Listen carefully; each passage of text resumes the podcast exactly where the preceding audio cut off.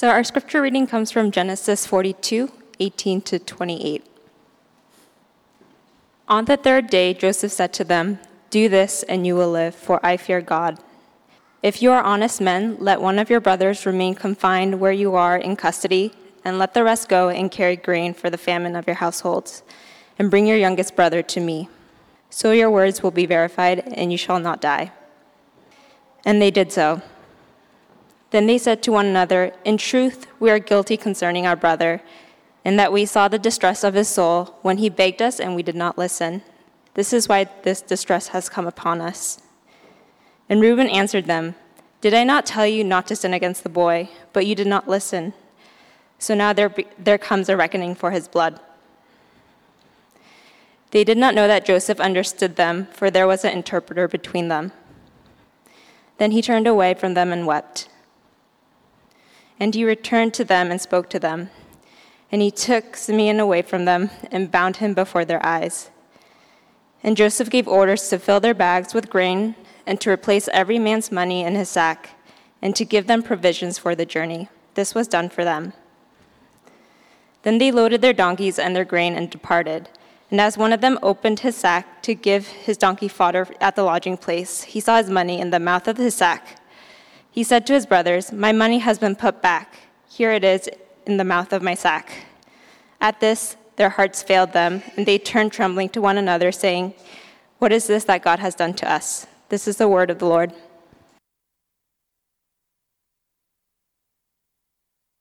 Before we begin, let me ask God, let's ask our Heavenly Father to bless our time and the preaching of His word.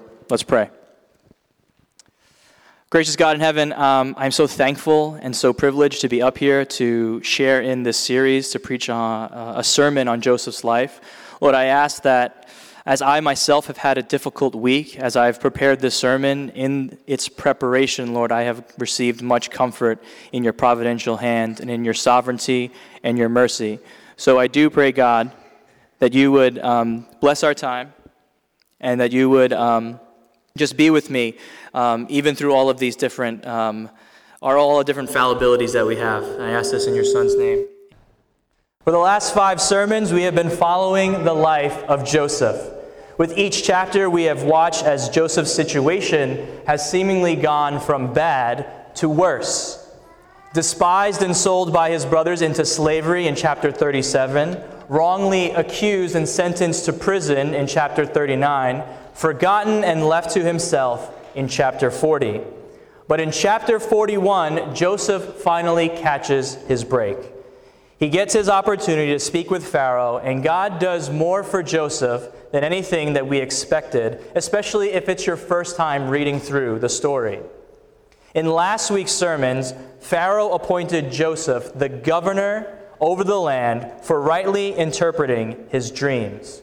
Those dreams involved seven years of prosperity in the land, followed by seven years of famine. The themes that we have developed in the course of Joseph's life is God's providence, God's presence, and God's purpose, not only in what he is doing in Joseph's life, but a reminder to all of us what God is doing in our lives. Joseph's story not only rings on a personal level to us, it is not only the history of the redemption of Israel and their salvation, it is our history for those who belong to Christ. Now, as Rob has described the story of Joseph, he has used the analogy of it being like a crazy new Netflix series, a must see. And I suppose if we are going to continue with that analogy, Rob, I think it's safe to say in chapter 41, we reach the end of season one. Joseph in chapter 41 has children. He is given status. He is given power. And his life has completely turned around. But every good series needs a nice cliffhanger. So while we think all is well in the life of Joseph, we do have season two of Joseph, the Forgotten Redeemer, which is a cool title. But in chapter 41, verses 56, it leaves us with this cliffhanger that the land is consumed by the famine and the seven years have begun. But questions are left unanswered to us. What happens to Joseph's dreams? What happens to Joseph's family? What happens to the promises given to Abraham, Isaac, and Jacob from earlier in Genesis?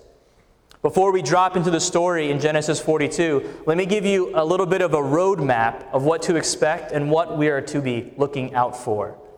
Be reminded that God's providential hand is always at work here. Everything has actually been leading up to the events that are going to unfold in the next eight chapters.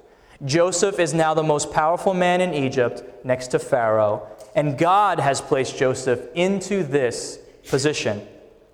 So as we read on, we must see that the actions of Joseph, while not infallible, are actually a depiction of God's power and authority. God has anointed Joseph to this place. And the key element from this chapter, I believe, is the mercy that God uses through Joseph. We will be observing three different ways God in this story demonstrates his mercy to us. Point number one is God's mercy in our lies. Point number two is God's mercy in our guilt. And point number three is God's mercy in our ignorance. Let's start by looking at verses 1 through 6. The famine has hit the land, and the story now begins with Jacob and his sons and they are beginning to feel the effects of this lack of food. Somehow, some way, Jacob hears that news in Egypt that they have food, and in so doing, he tells and he mocks his boys who are just staring at one another. He says, Why are you just staring at one another? Go down to Egypt and go get us some grain so we do not die. Perhaps you can sense the frustration that Jacob has with his sons. Maybe there's just a consistent habit of this brother's inactivity, their laziness. We saw some of that behavior back in chapter 37 when Joseph originally went to go to his brothers to see if they were tending the flock, but he found them not in Shechem, he found them in Dothan. But all these years later, Jacob is no better himself. He sends his sons away, but keeps Benjamin, the youngest, the brother of Joseph, close to himself. Jacob is still playing favorites. Jacob is attempting to control the circumstances this time around. He will not leave his youngest son in the custody and the watch of these 10 other, uh, these nine other, 10 other sons, sorry, because look what happened the last time they were with Joseph. Oh, that didn't end too well. He does not take that risk. He sends his boy off and the sad thing about this story is that after all this time, this family is still broken and divided. And yet, in the midst of all their sins, God is orchestrating it all to accomplish his ends. But more on that in a little later. So, point number one God's mercy in our lives. Looking now at verse 6, we pick up our story. Joseph's brothers come and stand before Joseph in Egypt and they bow down before him. In verse 7, we learn Joseph immediately recognizes all of his brothers. Pause there for a minute, because 20 years have elapsed. Joseph is in power, he is standing before his brothers, and the only thing that I could imagine thinking in my mind is, well, well, well, what do we have here? After 20 long, grueling, pain filled years, the brothers who sold Joseph into slavery, the ones who lied to their dad about his death, the brothers who ignored his cries for help and spoke unkindly to him all those years ago, are now prostrating themselves before him. What is going through the mind of Joseph? What would be going through your mind if you were given this moment? Has God delivered the brothers over to Joseph for divine punishment? Is God giving Joseph a moment to enact his own vengeance? Is this a temptation, a test from God to Joseph to see if he has truly humbled himself? Joseph has to think fast on his feet. His first move is to pretend not to recognize them, gather more information, play the Egyptian governor to his brothers. Verse 7 says, Where are you from? Their response, direct, no suspicion at all. We are from the land of Canaan. come to buy food. Verse 8 emphasizes this point again. Joseph recognizes his brothers, but they do not recognize him. Joseph has fooled his brothers. He knows who they are, but they have not a clue who this man before them, how it could possibly be their long lost brother. Joseph has a moment, and in verse 9 remembers his dreams, the dreams from all those years ago. If you look back at Genesis 37, 6 through 8, let me give you a little refresher. Genesis 37, 6 through 8 says, He said to them, Hear this dream that I have dreamed. Behold, we were binding sheaves in the field, and behold, my sheaf arose and stood upright. And behold, your sheaves gathered around it and bow down to my sheaf. His brothers said to him, Are you indeed to reign over us? Are you indeed to rule over us? So they hated him even more for his dreams and for his words. Now, I imagine Joseph clearly has the spiritual gift of interpreting dreams. I mean, he's gone four for four in his history the cupbearer, the bread maker, and the two from Pharaoh. Joseph must have some inkling of what is unfolding before him. Things are beginning to connect. Whatever the case may be, Joseph thinks that the right thing to do in this situation is to continue to play the role. This is not the time yet to come clean to his brothers. So he tells them, You are spying out the land. Joseph applies pressure to the situation and to the brothers. Maybe this is to get more information, to see their reaction, or maybe all of this is to put them to some kind of test. The brothers respond and they're shocked by these false accusation. A false accusation, by the way, much like the one that Potiphar's wife gave to Joseph. The brother's response is panic. The irony sets in when they say in verse 11, We are honest men. We have never been spies. Notice the way they preface they're not spies. Honest men. How Joseph kept his cool in this moment is beyond me, but that is a bold claim. Honest men?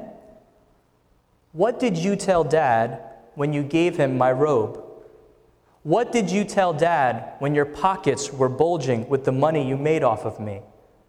Where did you tell dad all of this took place? Because I know you were supposed to be in Shechem, but we were in Dothan. The irony is, Joseph knows them to be the farthest thing from honest men. These are 10 brothers who have kept up a conspiracy, a lie, a facade to their father for 20 long years. The audacity and the incongruity that these brothers are demonstrating is palatable because Joseph knows otherwise. The brothers know otherwise. And most importantly, God knows otherwise. Yet they think this Egyptian governor can't possibly know their backstory, their history, and their sin. But for some reason, this governor keeps pressing in on the spy thing. He says, No, you have come out to spy on the land. It's almost like he knows something. It's almost like he can just see right through us. Oh, how we often try to minimize our own sins in the presence of real authority. Back when I was a kid, probably in the seventh or eighth grade, I got detention for acting out in class. I was accused of pouring an entire water bottle over another kid in science class, which to this day I say is exaggerated. I sprinkled him. But I went home with my pink slip. I showed my mom, who at the time was a fierce, fierce tiger mom. And I'm not supposed to ever bring that kind of shame to the family, bringing home this pink slip. So I fibbed. I told my mom, Mommy, I have no idea why I got this attention, but let me just serve its time. Don't worry about it. Now, my mom, knowing her son all too well, looks me right in the eye and she says, Oh, really, Daniel? I am going to give you one chance because you know how much I hate liars. Did you pour that water all over that kid in science class? and understanding the gravity of this moment, I looked my mom right in the eyes and I said, Mommy, I'm telling you the truth. I figured, how is she ever going to find out? Next day, guess who shows up to sixth period science class? My mother goes into the classroom and pulls out three to four students in the classroom to check on my story. It was one of the most embarrassing moments I had in all of my academia. My mom saw right through me, and she made me pay for it. So I'd like to thank you, Mommy. She's in the back over there. Thank you for having that mercy on me because it kept me out of a lot of trouble. Not further detentions, I still got a lot of those, but I always told the truth after that point. My point is this, though. We all try to downplay our wrongs before others, to ourselves, so we don't have to feel guilty before anyone, especially some God. We are always seeking to minimize our transgressions, to put ourselves in a better light than we are. I have people telling me all the time how good they were growing up. Dan, I never stole a thing in my life. I never cheated on a test. I was always a good guy, and I still am. And I go, Really? Have you ever even a little bit fudged on your taxes? Well, you know, that's different. I ask them why. Or let's be a little bit more real than that. Some of us might say, I have never committed adultery. I have never cheated on my spouse. But Matthew 5 says, Jesus says, But I say to you that everyone who looks at a woman with lustful intent has already committed adultery with her in his heart. Now, I'm not just talking to men in here, and I'm not just thinking about the use of things like pornography. I am talking about the very way we even speak or engage in the hypersexual culture that we live in. I'm talking about the way we talk about celebrities. That actor, that actress, they're so hot. I just want to spend one day with that person. Ba, ba, ba, ba. Or the way that we idolize and engage in fitness culture, where we like to look at the bodies of athletes. I mean, do you know that there are millions and millions of followers on certain gym going women and men? Do you really think those people on Instagram are clicking and looking and appreciating the rigor and the commitment that they have to their physical health? I highly doubt it. You may say, Well, I've never harmed or hurt anyone. Matthew 5 again, have you heard that it is said, Those of old, you shall not murder, for whoever murders will be liable to judgment. But I say to you that everyone who is angry with his brother will be liable to that judgment.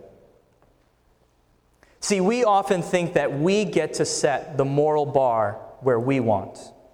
We get to assign that measure. And what we fail to realize is that God is the one who makes those judgments, and He is the one who gets to set that measure. You might say, well, if we take everything the Bible says literally, then no one is good, no one can say anything, and we're all guilty. It's exactly the point. The truth is, the good news that Jesus Christ has died on the cross does not have the effect, at least this is for myself, does not have the effect I want it to have day to day is because we think implicitly that we're really not all that bad. It would have been one thing for the brothers to simply say that they were not spies. That would have been truth enough. But they prefaced the comment by saying, We are honest men. They don't enhance their statement by saying it, they cheapen it. If we cheapen or attempt to marginalize sin in our own life, we will be marginalizing and cheapening the mercy of God. Joseph, in this moment, should have gone ballistic on his 10 brothers. He had all the power to do so in the first second that he saw them. He was given more warrant, maybe, by their shameless comment that they are honest men. The conceit to stand before Joseph and to say, they are honest men. And yet, Joseph, who has all the power in this situation, who could silence them, tempers the situation with mercy. God, each and every day, gives out that kind of mercy to all of us. And we often fool ourselves thinking that we are somehow better than people that we see in the Bible, like these brothers. Ephesians 2 4 through 5 says, But God, being rich in mercy, because of the great love with which He loved us, even when we were dead in our trespasses, made us alive together in Christ. God is merciful that even as we continue to minimize our sad estate, as we continue to fall short of His glory day to day, His compassion never fails. Rejoice over the God that says that His steadfast love never ceases and that His mercies never come to an end. And so, we can wonder, we can ponder the mercy of God more deeply by thoughtfully considering the mercy of Joseph to his ill deserved brothers. But God's mercy here is not just in patience, in downplaying of our sins. Point number two God's mercy in our guilt. I believe thus far Joseph has not dealt harshly, and he has not done cruelly or vindictively with his brothers. I believe that he is challenging them to repentance. At first, according to verse 16, Joseph tells them he plans to keep all of them in custody. One brother can go back, and then that brother can go receive Benjamin so they can prove the integrity of their situation. And then he sends his brothers away, and they go three days into custody to mull over what is happening to them. On the third day, he brings them before himself again, and Joseph says something so striking here. Look at verse 18. On the third day, Joseph said to them, Do this, and you will live, for I fear God. Oddly, these men of Israel at no point have mentioned or made an appeal to God. Yet this so called Egyptian, this high profile, mighty pagan, this guy is appealing to some higher authority above himself. Wanting to appear fair and just, Joseph introduces God into the conversation. We know Joseph to be so well at doing this over the years. I mean, every circumstance he found himself in, whether it be Potiphar's wife, whether it be the cupbearer, or Pharaoh himself, Joseph is always looking for a way to get God into the conversation so that God can do his work. Now, whether or not the brothers found it strange that this Egyptian mentions the fear of God seems irrelevant because the terms have changed. Joseph has given them a new mercy. I will keep only one brother here, and the nine of you can go back home with the food to your families to feed them in this famine. But the brothers seem too weighted down by their guilt to recognize or to appreciate that mercy. I mean, they are so consumed now with their guilt and with their misfortune. Most likely, when they hear the phrase the fear of God, it is triggered in their mind oh, yeah, this all makes sense now. This whole situation is just cosmic retribution for the life of our long lost brother, Joseph. Let's again read the conversation they have among themselves. Remember, they are speaking Hebrew, the Egyptians are speaking Egyptian, so they think that this conversation is a side conversation, it's private. Here's what they say Then they said to one another, In truth, we are guilty concerning our brother. Notice already they say here, in truth, meaning we're not really honest men. We have sins that condemn us here, in that we saw the distress of his soul and he begged us, and we didn't listen. This is why distress has come upon us. And Reuben answered them, Did I not tell you not to sin against the boy? But you did not listen. So now there's a reckoning for his blood. Now fear is in the brothers. Not the type of fear that God would like us to have, which is of his reverence and to be in awe of him. No, the fear of God that is in them now is that He will punish them and deal harshly with them. The God that these brothers identify, identify with is not the God that we've seen that their forefathers have enjoyed. God has been reduced to nothing more than a cosmic judge, a God of karma, an eye for an eye, a tooth for a tooth. And I wonder how many of us struggle with thinking of God in a similar way. When you face or when we face trial or bad situations, do we sometimes think that God has turned himself against us, that the love of God has ceased on you, and that you are now to face the full wrath of his indignation? We fear that we must make up it to God, alleviate our guilt some way, or maybe look for ways to get God back in our good graces. Or worse, has the guilt in our lives been so crushing that we now believe that God cannot and would not help someone as unworthy as us. But I think the response of God may be similar to the response Joseph has in verses 23 and 24. So often we think that our thoughts are private, that no one knows how we feel, no one knows the tremendous shame and guilt that we experience. We believe that our assessments and conclusions about life are private, hidden from anyone and all that we have offended. Yet God knows all, God hears all, and God sees all. This is what happens with Joseph. The narrator tells us they did not know that Joseph understood them, for there was an interpreter between them, meaning an interpreter would have been translating the conversation, but this is a side one. And he turned away from them and he wept. Joseph is so overwhelmed with emotion right now. Think about remaining silent and to watch the process and the thought process of your brothers as they talk about your life and the process of repentance that's going on in their hearts.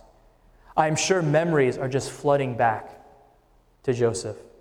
Maybe he is even thinking of his own folly, his own sin that made his brothers not warranted, but made them want to get rid of him.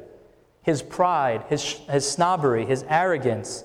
Yet God has humbled Joseph over all these years. We know that God has shown steadfast love and his presence was with them. But his brothers, they have burned with shame all of these years.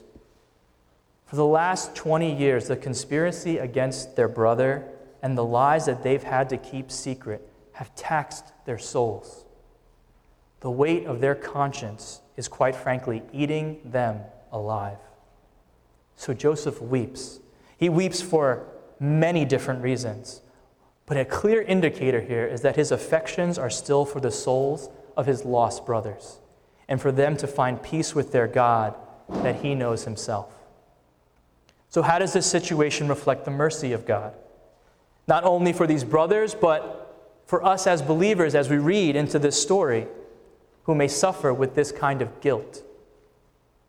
While I do not want to take up the argument here that God weeps as Joseph here weeps, we do know that God's heart can be grieved and that God is a God of compassion. Isaiah 30, 18 says, Therefore the Lord waits to be gracious to you, and therefore he exalts himself to show mercy, or in some translations, compassion to you. For the Lord is a God of justice, and blessed are all those who wait for him. We know that God disciplines those whom he loves, Hebrews 12, 6. For the Lord disciplines the one whom he loves, and he chastises rebukes every son whom he receives. My point here is that God may use situations and people to bring about godly repentance by stirring up your unforgiven guilt.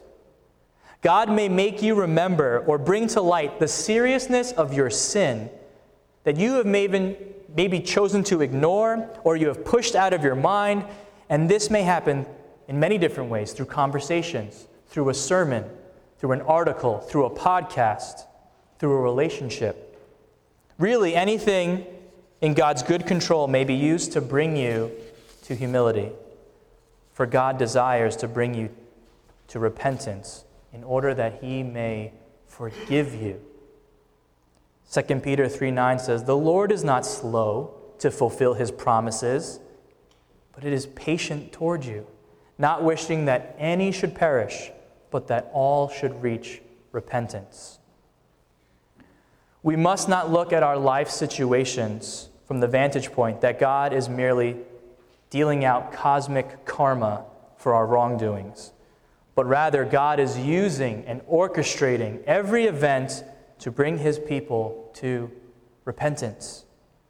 God's mercy is in his chastising.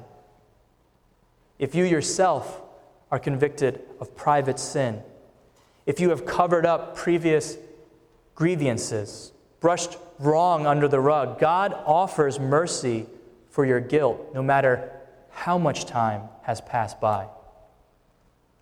We know that God does not despise a contrite heart and a broken spirit, Psalm 51:17. If we confess our sins, he is faithful and just to forgive us of those sins and to cleanse us from all unrighteousness, 1 John 1:9. And in Psalm 32:5, David says that he will confess his iniquity and his sins to the Lord. I will confess my transgressions to the Lord. And here's the, the promise and you forgave the guilt of my sin. All of this because God has ultimately provided for every sin and every guilt in the life of those who have called upon the name of his Son. For any person who wishes to be free of condemnation that is due to them rightfully, the promise of Romans 8:1 is held out to you. Confess your sins to the Lord Christ, our greater governor, and he is just to forgive and remove them and all of your unrighteousness. For there is no condemnation for those who are in Christ. So I say that even in a moment of pain, guilt, shame that may be stirred up by others, could in fact be the very hand of God bringing conviction to your life, in order that He may remove your guilt by offering you Himself as your only hope. This is God's mercy to us in times of great guilt. And this is the mercy God uses in the life of Joseph's brothers. Again, the irony is here's the irony God somehow found a way to use Joseph as the instrument to bring his brothers to repentance for the very sins that they committed against him. Point number three God's mercy in our ignorance. The story goes on. Joseph is continuing to test his brothers, but he loves them and he wants to show kindness to them. In verse 25, he gives orders that his family should receive their fair share of grain. And two kindnesses stand out to me in those verses.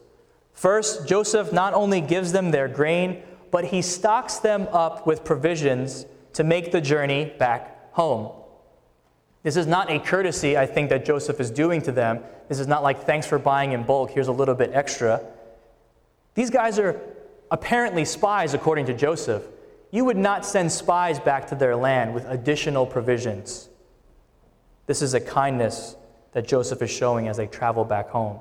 Secondly, Joseph puts the money back into their bags, and the whole thing is completely free. Joseph would not allow his brothers to pay for their food. He abundantly provides for them and he blesses them. Again, an undeserved mercy. Upon leaving, one of the brothers, we're not told which one, discovers that there is money in one of the bags. The brothers interpret this to be a bad omen, and we can see this by the comment that they make What is this that God has done to us? Which we will return to shortly. They go back home to their father, they tell their father the tale, and when they open up all the rest of the sacks, guess what they find? All the money that had gone with them. Even Jacob, the father, falls into the perception that this is ill fortune. Of course, Jacob, not knowing the, the extent of the sins of his sons, figures he himself is the target of God's rebuke. In verse 36, he says, All of this has come against me. As you can see, Jacob is still a little bit of a navel gazer here. What we are left with in the story at the end is Reuben attempting to try to take control, to be the leader of the family, and says, Father, if I do not bring back Benjamin, I offer my two sons as collateral. Kill them if I do not bring back Benjamin. I don't see why their grandfather would do something like that, so it's not really helpful.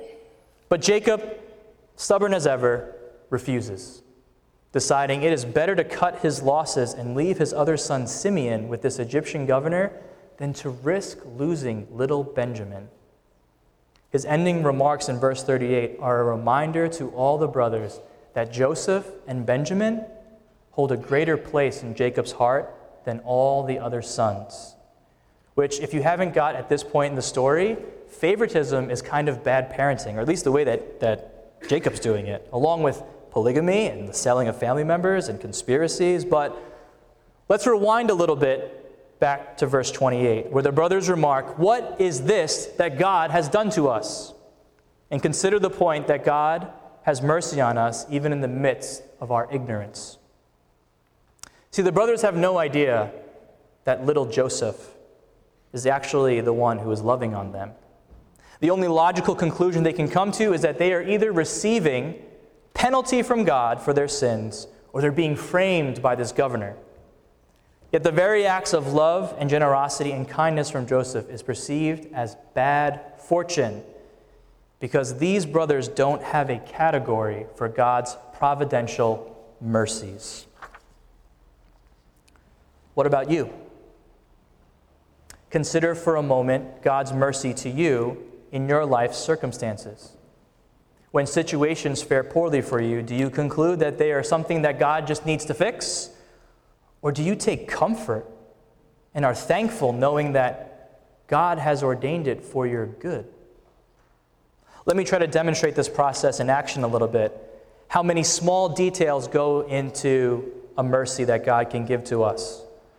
I want you all to think about, most of you here are married, I want you to think how you met your spouse.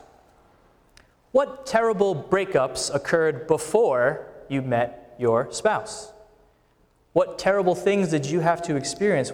Perhaps you even muttered the very words that these brothers did God, what is this that you have done to me? But eventually, that all led you to find your spouse. How have those events shaped your meeting them? Your experiences changed the outcome of the relationship. Yet, in all of it, is it possible that God could have used situations, people, events, even sin to give you countless mercies that you are ignorant to, that have put you in your life where you are right now? Allow me to go a step deeper. And as I mention each and every one of these, these have all happened to me. Could God's mercy and grace be found in even the darkest moments of our life? Job loss sickness, divorce, financial struggles, or even death?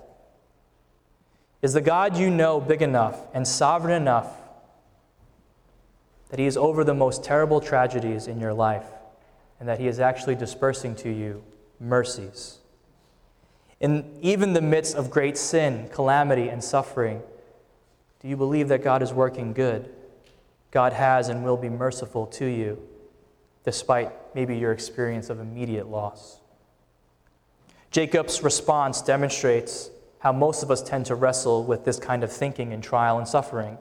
He says in verse 36 All of these things have come against me. Is that not how we feel sometimes? That life, that everything, that even God is against you? I believe for those of us who know the ending of Genesis 50, for those of us who know that God has what God has done in Christ, all of this and more is not happening against you. It is happening despite you. God is keeping promises. Nothing is thwarting God's redemptive plan in your life. God is providing for his people in this famine. God is saving a nation despite and even because of favoritism, sinful sons, and every tiny detail that has led up to this moment and the countless moments that all of us experience. God at times may feel like he is coming against you, but that is not how a child feels, or that is how a child feels when their parent rightfully disciplines or takes away or directs a child in the way that they must go. Consider for a moment what set all of this into motion.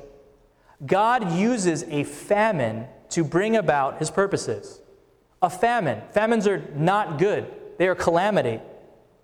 What good could possibly come from a famine? And certainly, we do not want to assign God the blame for such a thing. But the Bible has no problem speaking in these terms as we look at Psalm 105. The psalm illuminates that it is not just mere circumstance that God foresaw that was going to happen. He didn't foresee a, a famine coming in the distant future and then took measures to fix it. It was God Himself, the Bible says, who summoned the famine. Verse 16 when he summoned a famine on the land and broke all supply of bread, he, God, had sent a man ahead of them. God had sent Joseph, who was sold as a slave. His feet were hurt with fetters, his neck was put in a collar of iron, until what he had said came to pass. The word of the Lord tested him. The king sent and released him. The ruler of the people set him free. He made him lord of his house and the ruler of all his possessions to bind his princes at his pleasure and to teach his elders wisdom. All of this is being orchestrated by God. In Genesis alone, the book of Genesis alone, God sends famine into the life of every patriarch to accomplish his predetermined plans. Famine with Abraham in Genesis 12, famine with Isaac in Genesis 26, famine now with Jacob in Genesis 42. These are not just things that God uses in the life of his people, as if God has to kind of work around these events in order to disperse his grace and mercy. They are the very means by which God uses to exalt himself as sovereign ruler to bring about his appointed merciful plans. So I am convinced that even when suffering, trials, calamity, famines, or whatever else that we assign as just pure evil, bad omens, bad fortunes, we are in fact acting perhaps in much ignorance. For God, in His infinite providence and His wisdom, has appointed them to disperse mercies in grace. If you don't believe me, if this is a hard thing to wrap your mind around, I want to conclude with this proof. Look at Acts 3, verses 14 through 15, 17 through 19. Acts 3, 14 through 15, 17 through 19. Peter, in these verses, is addressing the masses of his Jewish brethren, the Israelites. Listen to what he said to them concerning Jesus. You disown the holy and righteous one and ask that a murderer be released to you. You killed the author of life, but God raised him from the dead. We are witnesses of this. Now, fellow Israelites, I know that you acted in ignorance, as did your leaders, but this is how God fulfilled what he had foretold through all the prophets, saying that this Messiah would suffer. Repent then and turn to God so that your sins may be wiped out. This is all said right after Peter said in Acts chapter 2 This Jesus, delivered up according to the definite plan and the foreknowledge of God, you crucified and killed by the hands of lawless men. The most wicked, the most cruel, the most inhumane, unimaginable, sinful act in all of human history was in fact according to the definite plan and the foreknowledge of God. In ignorance, in sin, these men crucified Christ.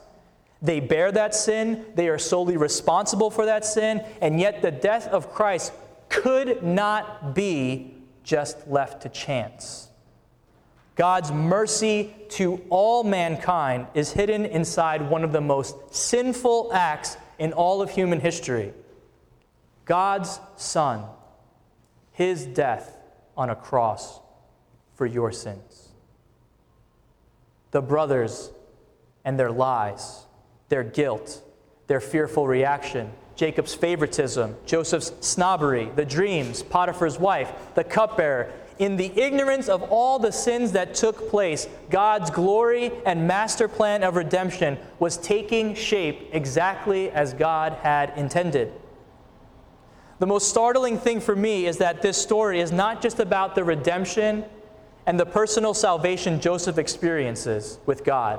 It has been that all along, but it's been more than that. This is a story about how God saves Joseph's brothers, his father, the future nation of Israel. Now, I don't want to expose every good detail because Rob's still got like six or seven sermons to go, but there is tremendous grace and mercy taking place in this moment, and it is all by the providential hand of God. So praise God for his compassion and his mercy in our lives when we are ignorant of them. In closing, I want us to remember God's mercy in our lives. Whether that be the lies we tell God, to others, or even to ourselves about who we really are. Tim Keller is quoted most often for saying this, but he says, You are more sinful than you could ever dare imagine, but you are more loved and accepted than you could ever dare hope. God has mercy on us despite, despite our undermining and lacking appreciation for it. Secondly, God has mercy on us in our guilt. God may discipline, He may chastise us, and use situations to awake our need to confession, but He does not leave us there. He wants to bring us to repentance. We need not suppress or bear the weight of our sin. God has made for us an intercessor, His Son Jesus Christ, who will cleanse us from all of our guilt. That kindness, that mercy that we know is true from the Bible should motivate and allow us to confess freely so that we can enjoy abundantly the forgiving work of Christ. And lastly, though we may mistake God at times as distant, as impersonal, and that these bad events in our life are just maybe out of God's control, He's doing His best. God is merciful to us even in that ignorance. For there are a thousand providential mercies at work each day in all of our lives that we fail to notice or to give thanks for, but God still disperses them to you. But inasmuch as we are made aware of them, perhaps you are experiencing that suffering and trial right now. Or if you haven't, then I tell you that you will, and you will face heavy and difficult seasons in life. Could possibly the story of Joseph, can the good news of Christ's foreordained death on a cross perhaps give rise to trust and faith that God is working all things according to his faithful plan to us? When I read and pray from verses like Lamentations 3:22 through 23, that the steadfast love of the Lord never ceases, his mercies never come to an end. They are new every morning. Great is your faithfulness. That is not just a platitude. That is not just some kind of intangible. It is the truth of God's word that God in Christ gives us hundreds upon thousands of mercies every day that are so incalculable, yet are so real. Let us give thanks to God for his steadfast love, his presence despite our sin, and for the mercy he has shown us in our lives through the loving sacrifice of his Son. May God be praised for his sovereign mercies to us. Let's pray.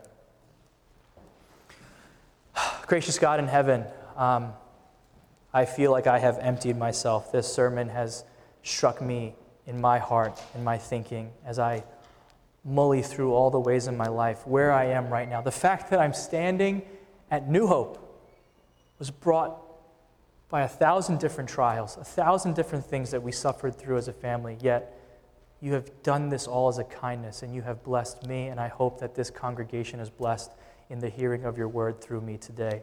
Lord, I ask that you would be exalted, that your Son would be mag- magnified in the lives of my brothers and sisters here. And I pray that the love of God would never cease to transform and motivate and change us. We are so thankful for Jesus. Thank you for your sovereign mercy. And give us more ways to be more thankful to you. I pray this in your Son's name. Amen.